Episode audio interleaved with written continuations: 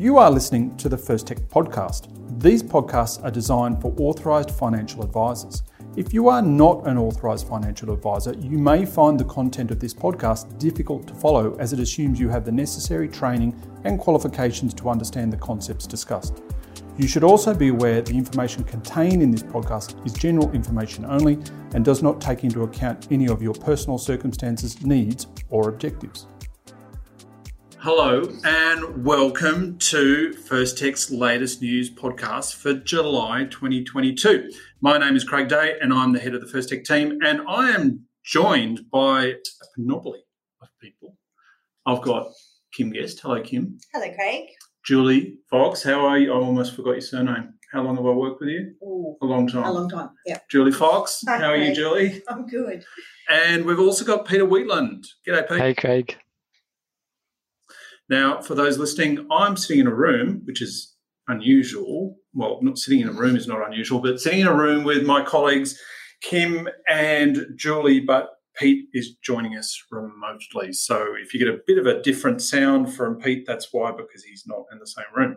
All right, latest news. Now, we've got a bit to talk about this month, and I'm going to, as the boss, I'm going to exercise executive privilege and go first. And so the first thing I want to talk about is this recent announcement by the ATO that they're going to move trans, well, sorry, not transfer, TBAR reporting, so transfer balance account reporting uh, for self-managed super funds to all funds must report on a quarterly basis from the 1st of July 2023. So next this time next year, all funds need to report their TBAR events, which are both credits when we commence a pension as well as debits when we commute a pension.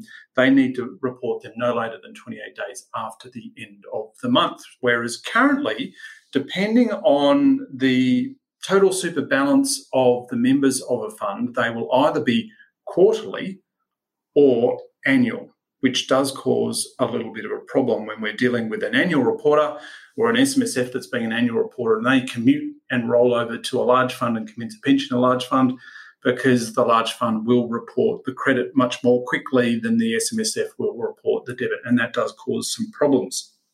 So, what the ATO has done is, in order to try and align these timeframes uh, so they're closer together, they've simply said that all super funds now, from the 1st of July next year, now need to report uh, tw- no later than 28 days after the end of the month in which a, a TBAR event occurs.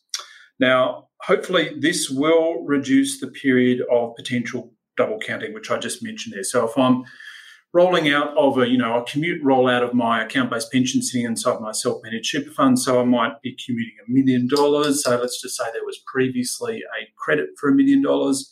Uh, and then I roll over to my, you know, a large super fund and commence a new pension for a million dollars. The ATO, for potentially up to 18 months, depending on when you do this, will think that you've actually got two pensions there uh, and that you will have a TBAR or transfer balance account value of $2 million, right? Because you've got the first credit for a million dollars and then you get the second credit for a million dollars because the debit in between is not showing up potentially for 12 months down the track. Uh, and so that can cause some problems with people being issued excess determination notices, which actually aren't right because it just simply hasn't taken the debit into account yet. So hopefully that will reduce. Although it's important to note there will still be a time lag between the two because large funds do need to report a credit within 10 business days, whereas a self-managed fund need to report by 28 days after the end of the quarter. But even at maximum, you're looking at about you know 110 days difference there. That's probably not going to be enough for a for the ATO to get around and issue an excess determination. So hopefully we'll resolve that problem. A couple of other interesting things though for me is what this will do is clamp down on people that may have decided to start a pension in their account-based pension well into the financial year that suspiciously the documents show that it's actually commencing on the 1st of July, which is pretty standard. There's a lot of self-managed super fund pensions that get commenced on the 1st of July, and that is simply to maximise the tax-free proportion. Now, you know, that comes down to, well, when did you actually decide? Do you need documents to actually commence a pension? All that sort of argument goes around and around. But now, you know, if you're thinking, okay, well, let's start a pension in January, well, I can't have a pension commencement date on the 1st of July, can I? Because that will then be picked up and say, well, where was your transfer balance credit report um, that needed to be submitted by, you know, 28 days after the end of the quarter by 28 October. Um, so that will actually require probably a, a, bit more transparency in terms of people commencing pensions inside self-managed funds. Now, what it means from an admin perspective, um, from what I hear, some accountants and administration, administration service providers are not that happy with this because it just means they've got to do more work throughout the year. But also, on the flip side, there are other administrators that are reasonably happy because their systems are updated. You know, they've got the latest systems and actually reporting. There's no reason why they couldn't report more frequently. So it probably just means all of those administrative service providers that are on old systems that, you know, potentially can handle dealing uh, reporting once annually are now going to have a problem with reporting all funds quarterly. So just have to wait and see what happens there. Um, the other changes for me relate to uh, the government's recent announcement to review the uh, Your Super, Your Future reforms. Right, so you may re- recall these. These uh, came out in a couple of budgets ago um, and included the performance test. Initially kicked off with the MySuper performance test. So we've already seen one round of those. Second round is coming out around about October this year. Um, also stapling for uh, for uh, default funds as well as a best financial interest. Now, what the government has announced here that it's going to review these reforms because they say whenever you come out with new reforms, there's always potentially unintended consequences. So they will be reviewing the rules and I'd say focusing on primarily the performance test. So we have had one result in relation to the performance test for my super products. And what they're going to do is go back there and make sure that those performance tests aren't resulting in any unintended consequences. And as a result of that, what they're going to actually do is pause the performance test that was going to kick off from this year in relation to trustee directed products. Now, what trustee directed products are, if you're not familiar, they're basically choice investment options or investment options within a, a choice superannuation fund um, that are multi-sector or multi-manager type things. So any sort of investment product where the trustee of that particular fund or an associated entity has involvement in managing the fund's assets or setting the fund's investment returns. So for those particular products, uh, they were going to kick off with a performance test from the 1st of July this year with results announced some, sometimes I think it's the end of August or October, something along those lines. Um, that is now going to be paused. So we won't see any performance tests published for trustee directed products this year. They're just delaying it for 12 months. They'll also be looking at the best financial uh, interests reform. Um, also, the way you read the press release, they will be looking at stapling, but they've said that they will not be removing stapling for default purposes. So they might just have a look at how it's working, probably leave it alone, and mostly focus on those performance tests. So that's it for me. Now, Julie, um, we've got a new Labor government. So they were elected, you know, back on the 21st of May. What changes have we seen on the financial planning front since then? Craig, that's a really easy question. Um, there's been no legislative developments since the election because they haven't started Parliament yet.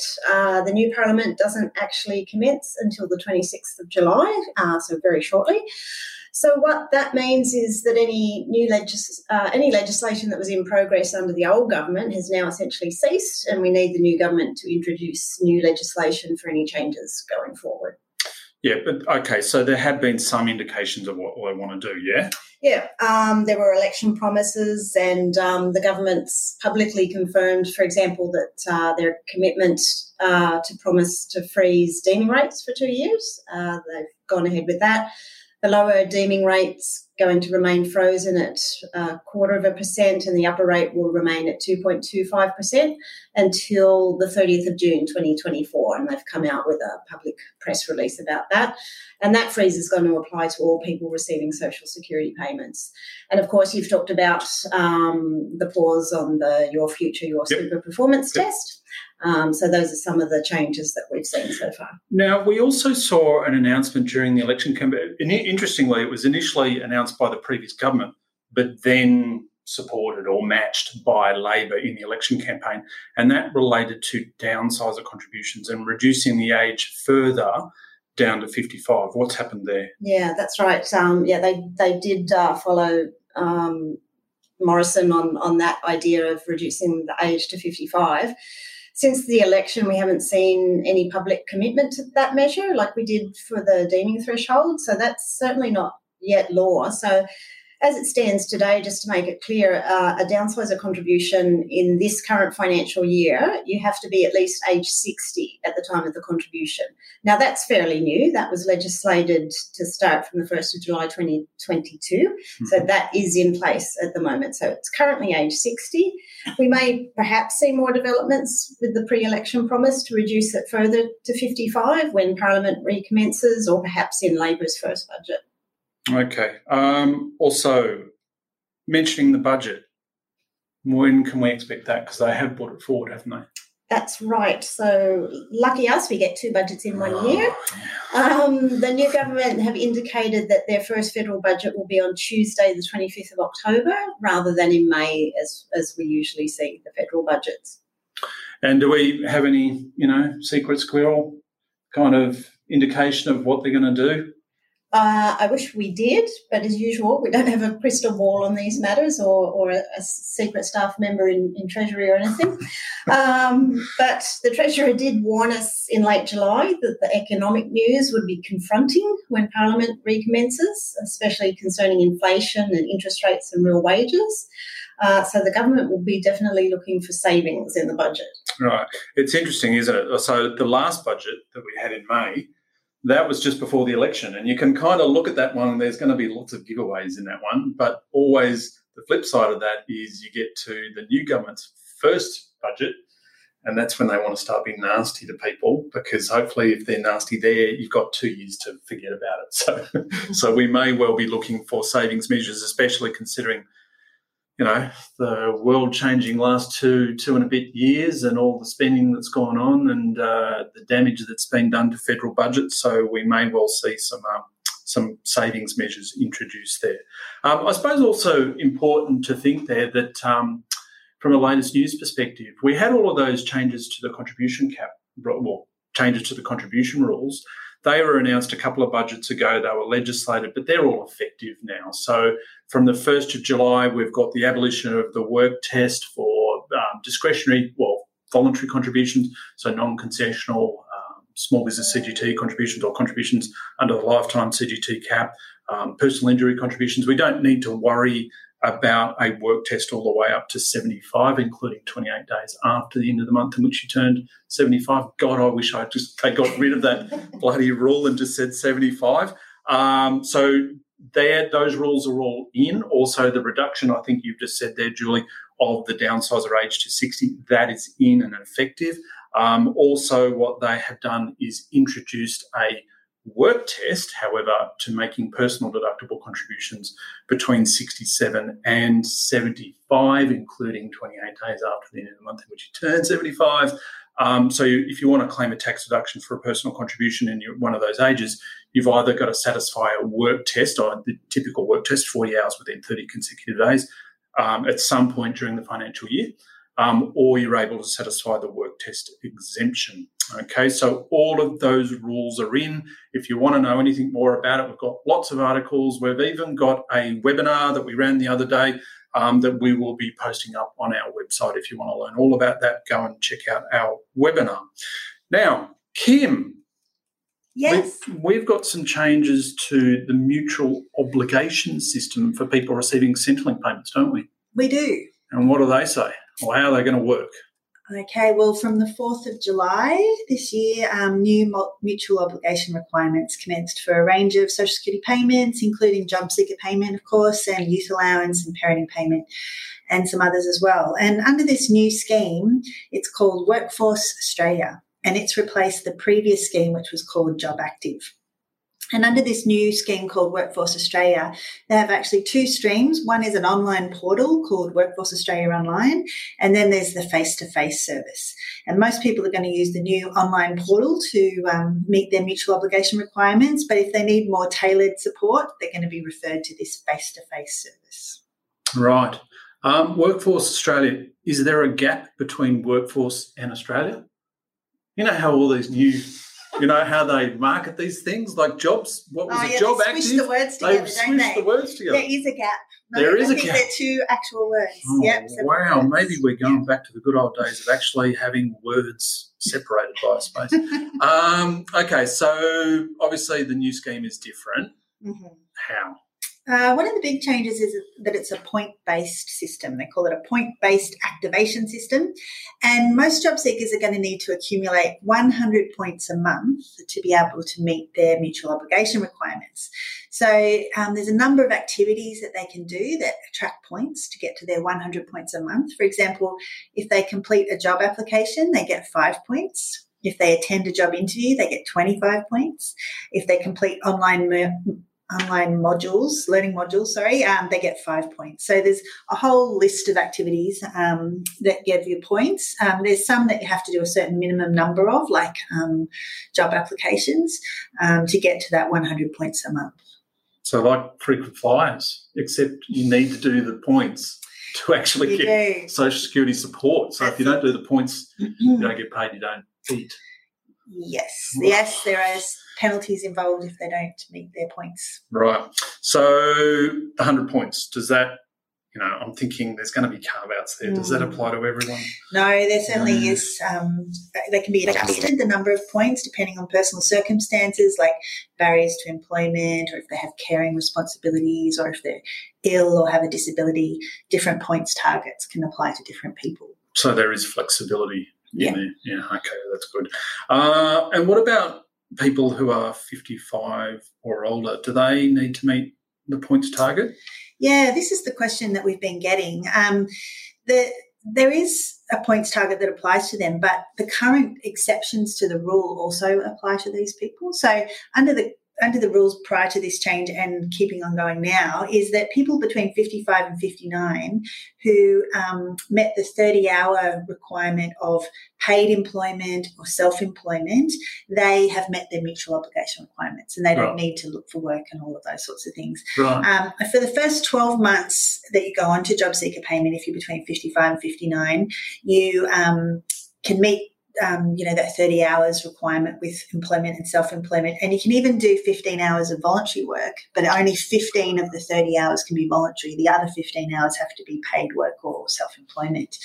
Um, after 12 months on job seeker payment if you're between 55 and 59 you can actually meet the whole 30 hour requirement with voluntary work. That that's the old rules and it's still still available now to to meet your requirements that way once you're age 60, you can also um, meet your requirements by doing 30 hours of voluntary work. So, um, those people who meet their mutual obligations that way um, don't need to also meet the point based system. Right. So there's they've kept the flexibility around They voluntary work. Oh, that's good. Yeah. That's good. All right. Thank you, Kim. No worries. All right. Now, God, thinking about we're, we're just about to talk about caps and things, but um, unless you've been living under a rock, you'd be pretty aware that inflation has been rising, right? So. I was at Woolies the other day and they were selling green beans for $40 a kilo. Can you believe that? Um, so, aside from, you know, inflation causing problems around what I have to pay for a plate of green beans, um, it's also impacting a whole bunch of rates and thresholds. So, um, first of all, has this Pete has this flown through to concessional or non-concessional caps this year? Uh, no, it hasn't. The concessional and non-concessional caps are remaining the same, so it's still staying at twenty-seven thousand five hundred and one hundred and ten thousand dollars, respectively, this financial year. Right, and we, we don't quite know what's likely to happen next year because we have to see um, what is it the the caps are indexed by AWOTE effectively. That's right. AWOTE is what's used to index the concessional cap, and then the the non concessional cap is a multiple of the the concessional cap. So, and we don't really know what's happening with wage. We know certainly what's happening with with inflation. Um, but we're not so clear on what's happening with wages yet, so we don't quite know what's going to happen as at one July next year yet. Yeah, that's right. Yep.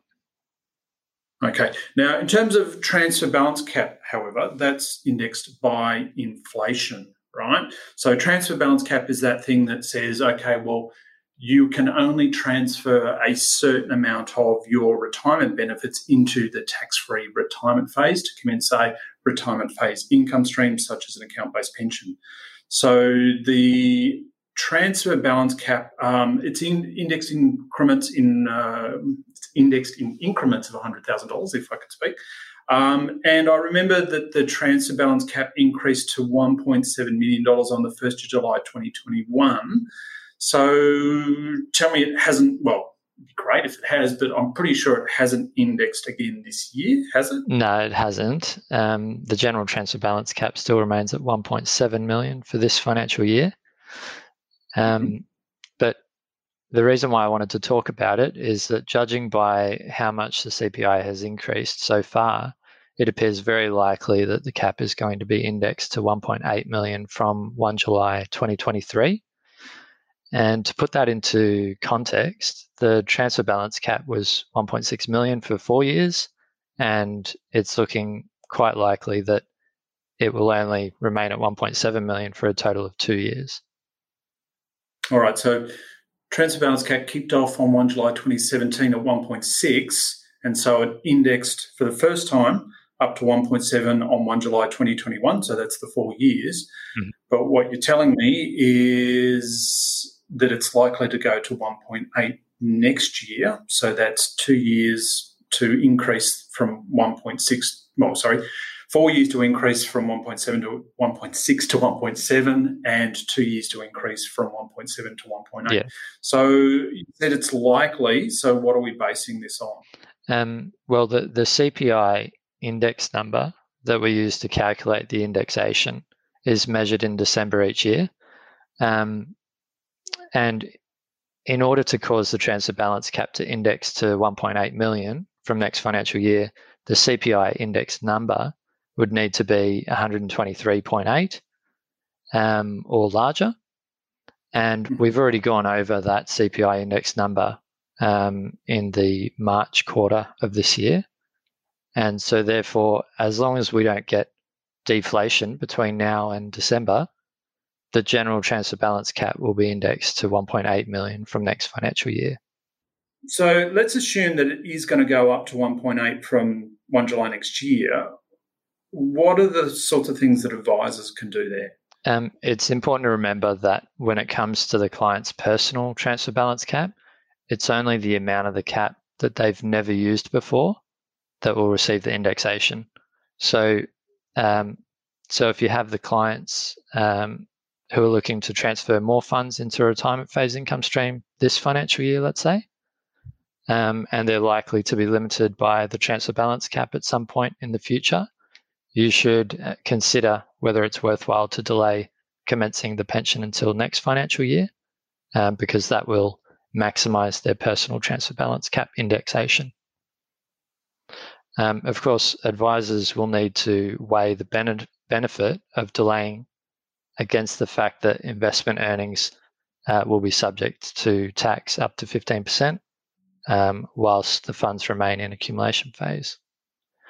And another possible strategy to consider um, is to use reversionary nominations rather than binding nominations where appropriate, because um, a reversionary income stream won't start to count towards the beneficiary's transfer balance account until after 12 months from the date of death, which will hopefully be after the beneficiary's personal transfer balance cap has already increased.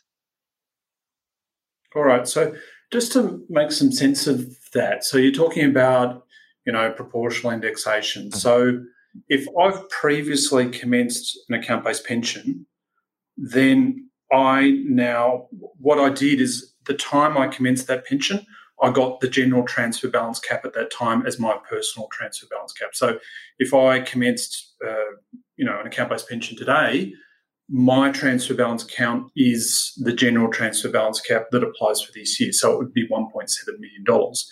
But let's say I used up, let's say, I don't know, 50% of my transfer balance cap. Um, what you're saying is when I get to 1 July next year, if it does go from 1.7 to 1.8, I don't get that full $100,000 worth of indexation because I've only I've already used up 50% of my transfer balance cap. So I only get indexation based on my unused percentage, right? Um, so therefore, I would only get $50,000 increase in my transfer balance cap. But what I think you're saying there is if I delay commencing my first pension until the 1st of July, then I get the transfer balance cap that applies at that time. So at that time, it would be 1.8 million, assuming that it does increase. So therefore, delaying until I commence until the 1st of January could give me some extra money that I can move into the tax free retirement phase. Is that what you're saying? Yeah, that's right. Uh, we were talking about the federal budget earlier on. I suppose, given all of this discussion, we're potentially talking about saying to people, you might want to consider delaying commencing your account, account your first account based pension until the 1st of July. There is kind of a bit of a proviso here that we have a federal budget on the 25th of October, I think you said, Julie? Mm-hmm. That's right. Is it? Uh, yep, 25th of October, I think it's due. Um, and we've got a new government that is looking for savings. So, therefore, there's always a risk here that you know the federal government could actually freeze indexation of the transfer balance cap. So, you know, just keep that in mind. There's always legislative risk whenever you start to apply strategies about delaying doing things because some sort of threshold will increase in future. Well, if we have a federal budget and the government comes in and says, no, nah, you're not getting that indexation, well, you potentially just missed out on those, you know, tax-free investment returns by delaying, which then you never got to take advantage of putting extra money into super. So I suppose the, the main point from this whole discussion is while the transfer balance cap is not changing for this financial year, it is looking likely for 1 July 2023, subject to my comment that I was just making about legislative risk. So advisors should be mindful of how transferring more money into retirement phase um, this financial year may impact upon their clients. Okay, so okay, uh, thanks, Pete. Thanks, Craig. Okay, I think that pretty much sums it up. Thanks, guys. Thanks, Craig. Thanks, Craig. See you, everyone. Thanks for listening, everyone. Thanks for listening to the First Tech podcast. Please note these podcasts are designed for authorised financial advisors as a source of general information. All scenarios considered during the podcast were purely hypothetical and for illustrative purposes only and do not constitute a recommendation to purchase, hold, or sell any financial products or take any other course of action. You should read the relevant product disclosure statement before making any investment decisions and once again consider talking to a financial advisor. While all care has been taken in preparation of this podcast using sources we believe to be accurate and reliable, no person, including Colonial First State Investments Limited and Avanteos Investments Limited, accepts responsibility for any loss suffered by any person arising from reliance on this information.